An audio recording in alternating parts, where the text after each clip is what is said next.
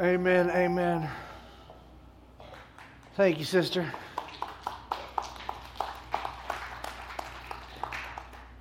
All right. Grab my notes here so I don't go off the rabbit trail. For I am now trying to persuade. Am I trying to persuade people? Ain't that a people pleasing? Now, we, you know, I think about passages like 1 Corinthians 9, 19 through 22. Paul says that he's all things, all people. You know, it's not that he doesn't like people, he doesn't try to make people happy. He just knows he cannot serve two masters at the same time. He can't be a people pleaser. He has to be a God pleaser. Because you can't make everybody happy. Uh, some of you guys are out there, you know you're a people pleaser. You're like always trying to make everybody happy. I know you're the ones that are guilty, right? And you're like, well, yeah. You're not going to be able to do it. You cannot always make someone happy. You can't make everyone like you for that matter. There are some personality traits that just make other people irritate. Nothing wrong with them, unless there's sin issues, but sometimes you got just personalities don't get along with each other. Got a type A and type A, and they just clash heads. It just, you can't be a people pleaser. It says, if I'm not a people pleaser, he said, I would not be a servant of Christ. Because he knows you cannot serve two masters. You cannot serve man and God at the same time. It reminds me of Matthew 6 24. Matthew, in Matthew, he's talking about pleasing for the point of, of money. You can't serve money and God at the same time. But you also have, but you have that same idea that they're wrestling with here. He says in Matthew 6, no one can serve two masters. Either they will hate one and love the other, or he will be devoted to one and despise the other. And the same kind of attitude is going on here. You cannot love two masters. You have to be. And so you're like, well, I'd just rather be free. But here's what really happens He says, I am a servant of Christ. Now, that's a fun word. In your Bible translation, it might say bond servant, or it might say slave. The word there, doulos, in, in the Greek, it means all three of those servant, slave. So what he's, he's using the word that is most often translated as slave. He said, I am, if I was trying to please people, I would not be a slave to Christ. Now, we have this negative view of slavery in our society, which rightfully so. We have this, this, this, but we also view the world and the word slavery through the transatlantic slave trade, because that's what influenced us in the United States. So we don't see the same kind of thing that he's seeing when he when he uses this word. He's saying, I'm a slave to Jesus. In the Roman times, a bond servant or a slave could refer to someone who, who voluntarily served others, but it usually refers to someone who was in a permanent position of servitude. Uh, and under Roman law, a bond servant or a slave was the owner's personal property. They had no rights, usually, and even could be killed with impunity if the owner desired so. In the Hebrew, the word for bondservant or slave, eved, sometimes translated as servant, had similar connotations, but under the Mosaic law, that's the law of Moses, the first five books of your Bible, it has this this this there's there's a a law that a allowed a person to become an indentured servant voluntarily. You could be a slave. voluntarily. I read from Exodus chapter 21, verses 5 and 6. If I, the Eved, declare, I love my master and my wife and my children and do not want to go free, then his master must take him before the judge, and he shall take him to the door or the doorpost and pierce his ear with an awl, and then he'll be servant, Eved, for life. Wow.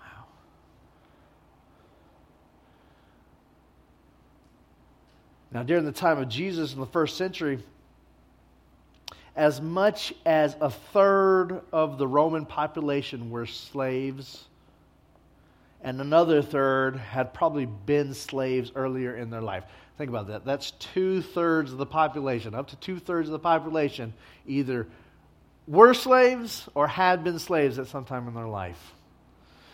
See, slavery is nothing new. It's not something that was born here in the United States, no matter what your TikTok tells you. But slaves in this sense because we see the world through that transatlantic slave trade where it was an easy connotation was the race factor um, because it was a good way to divide the us versus them right? We still see that kind of behavior us versus them. I mean republicans versus democrats us versus them. You know poor people versus rich people us versus them. Whites and black, us versus them. Course, we just throw all minorities. Of course, now it's also Mexicans versus blacks or Mexicans versus white, you know, us versus them. We like to divide ourselves, right?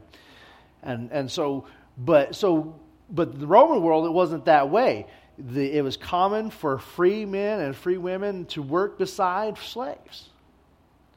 Even to the point where a slave could be a doctor, practicer of medicine. We don't like to you could be educated and still be a slave to someone else. Slaves could own slaves. You could become a very wealthy slave, but you're still a slave. Which is something we, we just have trouble wrapping our heads around because of our history, and rightfully so. So when we translate the word doulos or eved in the scriptures, what we have to look at it. should we translate it as servant or slave? It all comes down to how you got there. Because when we translate English, we're using that connotation of the transatlantic slave trade. So we have to say, well, what, how did they get here? If you were a servant, you got there because of your choice. If you were a slave, you got there because of force.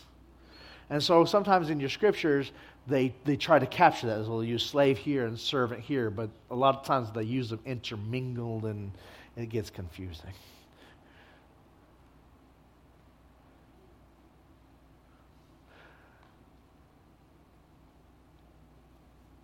But it's the same word. And so when we say things like, you're a slave, or Paul uses the word, we, we translate it, here's a good example, you're a slave to sin. Because you didn't choose that for yourself necessarily. You might be choosing to remain a slave for the, but Jesus Christ, but you were born slave to sin. We don't believe young people. You say, well, young people are so innocent. How many parents know how fast children start to lie?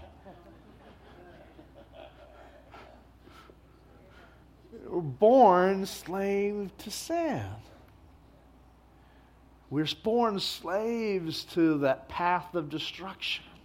But it's through Jesus Christ that we are led away from the path of destruction to the path of life, for a life that's to its fullest.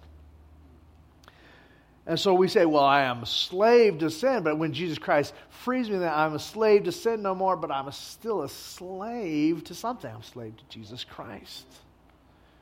I'm a servant of Jesus Christ. That's why they use the word servant a lot when referring to Jesus Christ because they don't like the word slave. But it's the same word. A slave to Jesus Christ. I just want to be free. I don't want to be slave to nobody. But you're either a slave to Christ or you're a slave to sin. And it's through the slavery to Christ that we have freedom. which sounds counterintuitive, right? How can I be slave and free? But that's how it works. Is we are slave to Christ, we are servant to Christ, and we become under this path that leads us to righteousness. That leads us to righteousness. And that's why Paul boasts. In the passage, he says, he's, he's a, I am a slave of Christ. He's boasting that he's a slave, which is really unique because in the book of Galatians, like the whole theme is freedom. And here he is saying, excuse me, saying that I am a slave to Christ. And he plays off of this. That he is, he is a slave to Jesus. And because he's a slave, he has the freedom and the life that leads to freedom. And a bond servant to Christ is to love as Christ loved, to walk as Christ walked. Is to be bound to the very will of God, just like Jesus said in the garden, right? Not mine, but thine will be done on earth, right? It's to say we're bound to that very notion that not mine will, but, but thine will be done. Because we're bound to that very notion, and that leads us to life to its fullest. And so that's why Paul boasts, because he's bound to that life, even to the point of death.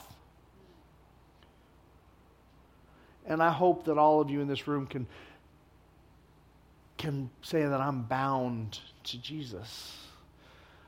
But you know, if you're not, and I know there's some people in this room that aren't right now, you're slave to sin. You're slave to that path that leads to destruction. We chase after our own, our own immediate, what feels good right now. And you know our feelings, they, they lie to us. They say, this will help us, this is good, this, is, this feels good but it leads to destruction.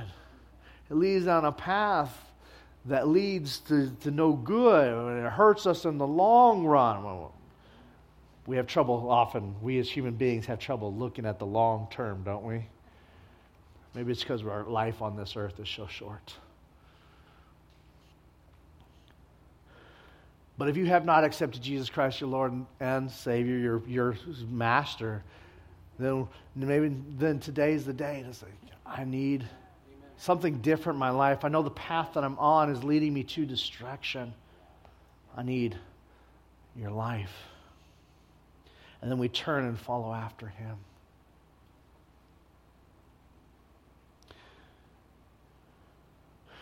But then, if we have accepted, we are devoted. I'm going to talk to you, the rest of you, right? You have accepted Christ.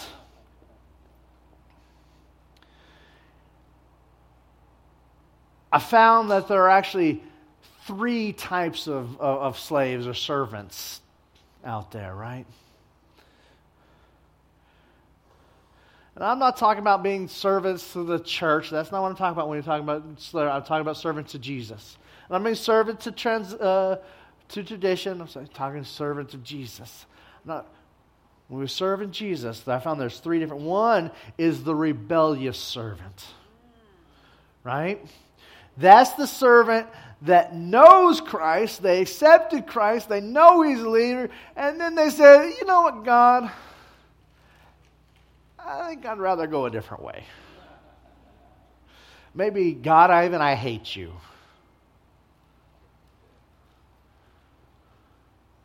And maybe at one time in your life you were on board and you you were following after God, and it's not like you don't know He's real or you don't you know you don't know that you're you're saved. It's that I don't want to listen to you. That's the rebellious servant. I bet you there's some people in this room right now that they know who Jesus is. They've accepted him as their Lord Savior at one point in their life, and now he may be just Lord, uh, maybe just Savior, but he's not so much Lord. Because they're rebelling against him, even though they then they argue and they know they're doing wrong because God's telling you, you know, you know this ain't right. Yeah, but I don't want to listen to you right now.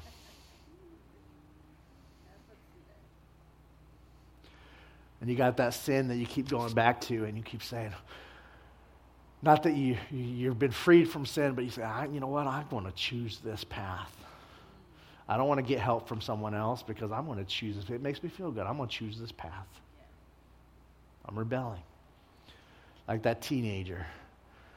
How many you guys remember your teenage years? I know it's always our teenagers that were the problem. We were never the problem when we were teenagers.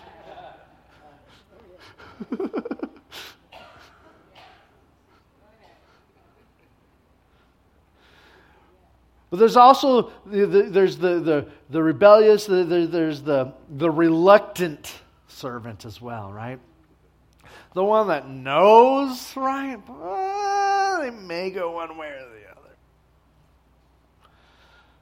I know the truth, but I'm not sure what that means for my life. I'm not actively rebelling. I'm just reluctant to actually do anything. You know, this may be, and we hide it under things like, well, it's the way we always did it. And so I'm reluctant to actually do what you're telling me to do now because it's not what we always did before. So I'm reluctant to do actually what you're telling me now because I can fall back on tradition. I'm not saying tradition's bad. I'm just saying that sometimes we use it as a crutch to hide what God is telling us to do in the world that's different and changing all the time. You're not the same person you were yesterday. The church isn't the same group it was the same yesterday. Time has passed. The only thing that's the same seems to be Jesus Christ. His message never changes. But this world we're living in sure doesn't look like it did when you guys were young, did it? I mean, how many of you guys would have thought that your life would surround, be surrounded by something as small as this?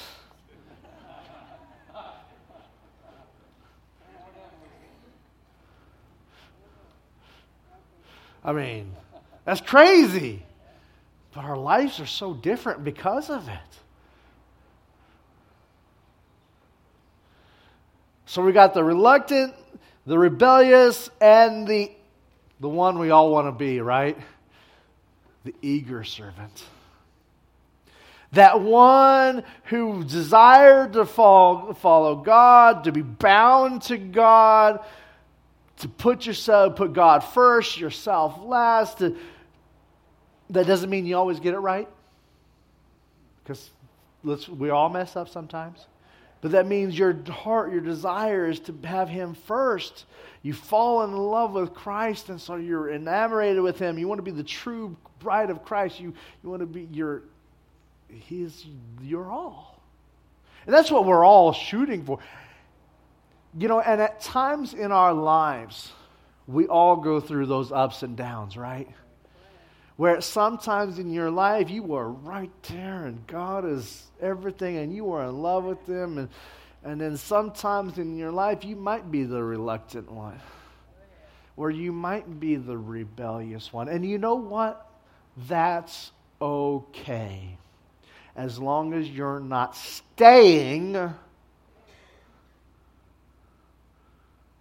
reluctant one. You're not staying the rebellious one we're working towards that place of being on fire for God. I mean, think about like the people of God. Just think about your Old Testament, right? There are times when they're rebellious, flat out. And then there's times when they're on fire for God. And one time they're rebellious, things happen in life that because they're on a path that leads to destruction.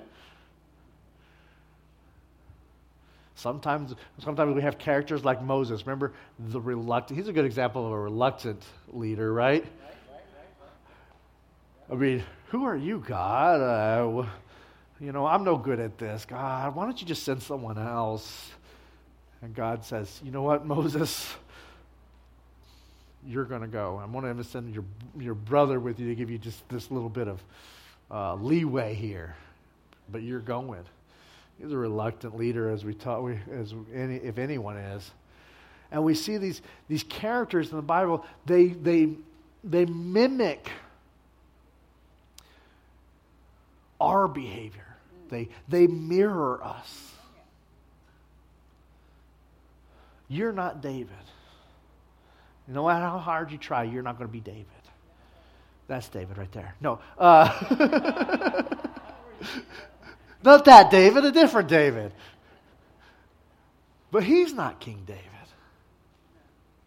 You can't be someone else. So when we read this Bible, you can't say, well, I'm this person. Of course not. But they mirror our own hearts, our behaviors, good and bad. They mirror our desires, our struggles. And so as we read the scriptures, we see ourselves in them because they mirror ourselves. And as we see ourselves in there, we see how they have been rebellious at times, and God loves them. And He draws them closer to Himself. He does allows them to go through things so that they will draw closer. He allow, he, we see re, reluctant servants, and He draws them close to Him. And we see eager servants, and, and that's the goal. We want to be that eager servant that I am a bond servant of Christ. I'm a slave to Christ. I'm a doulos of Christ, which is that goal that we want to be at. And no matter what place you find yourself right now, even if you are a slave to sin and don't know Jesus as your perfect Lord and Savior, He loves you.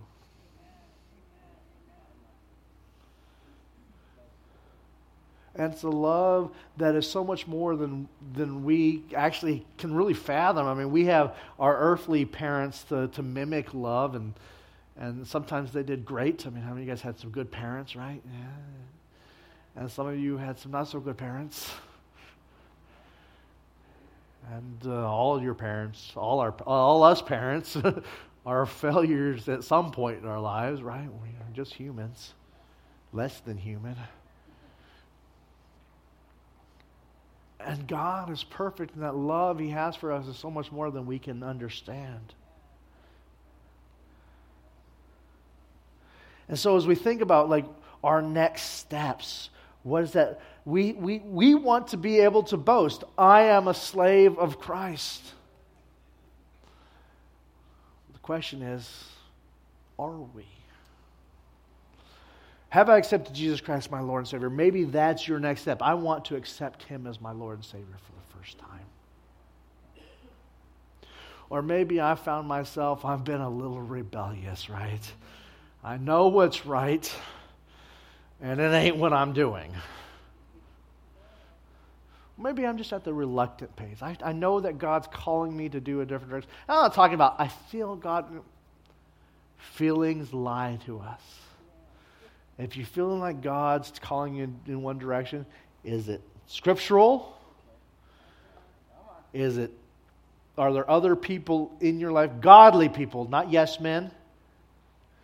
Not that person who's, who's always, you know, that, that thinks they're God, but godly people that are confirming this in your life, that you're talking to about these things, because we got to test those spirits, right? Because if we just say, well, I feel this, well, that may be a false spirit because our, our feelings lie to us. They come and go. I mean, how many of you guys were feeling good when you came in here? Now you're not feeling so good. or you were feeling bad before you got here, and now you're all among your brothers and sisters. Now you're feeling good. Our feelings lie to us. They don't really tell us anything. So if you feel like God, we confirm it. So we, maybe you're the reluctant one. We say, well, I, I know that God's leading me in a direction, but I, I'm just, I don't want to do it. Maybe as I see we need to head in a different direction, but you know what? We've always done it this way. And I like the way we've always done it. Well, guess what? The way we always done it may not be the way we need to do it tomorrow because God's calling us something new.